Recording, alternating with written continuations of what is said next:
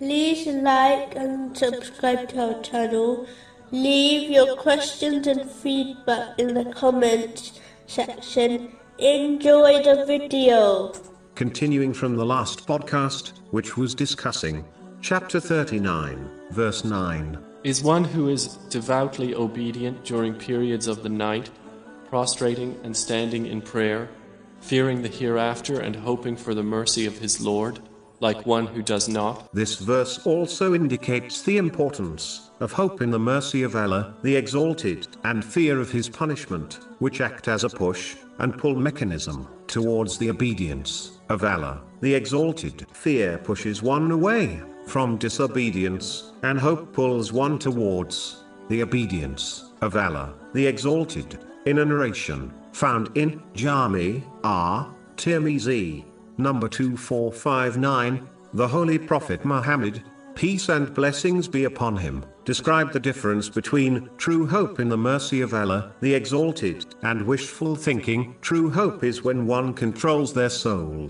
by avoiding disobedience and actively struggles for the hereafter, whereas the foolish wishful thinker follows their desires and then expects Allah, the Exalted, to forgive them. It is important for Muslims not to confuse these two attitudes, so that they avoid living and dying as a wishful thinker, as this pertain are highly unlikely to succeed in this world or the next. Wishful thinking is like a farmer who fails to prepare the land for planting, fails to plant seeds, fails to water the land, and then expects to harvest a huge crop.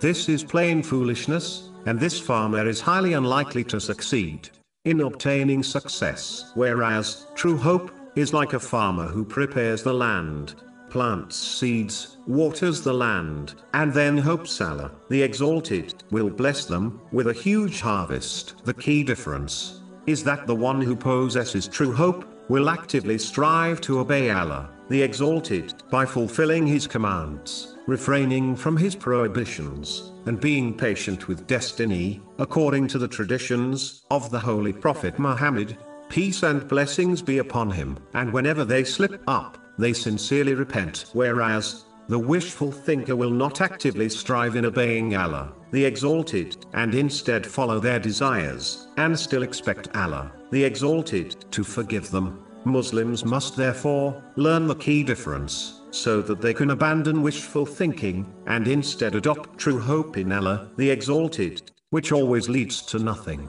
except good and success in both worlds, which has been indicated in a narration found in Sahih Bukhari, number 7405.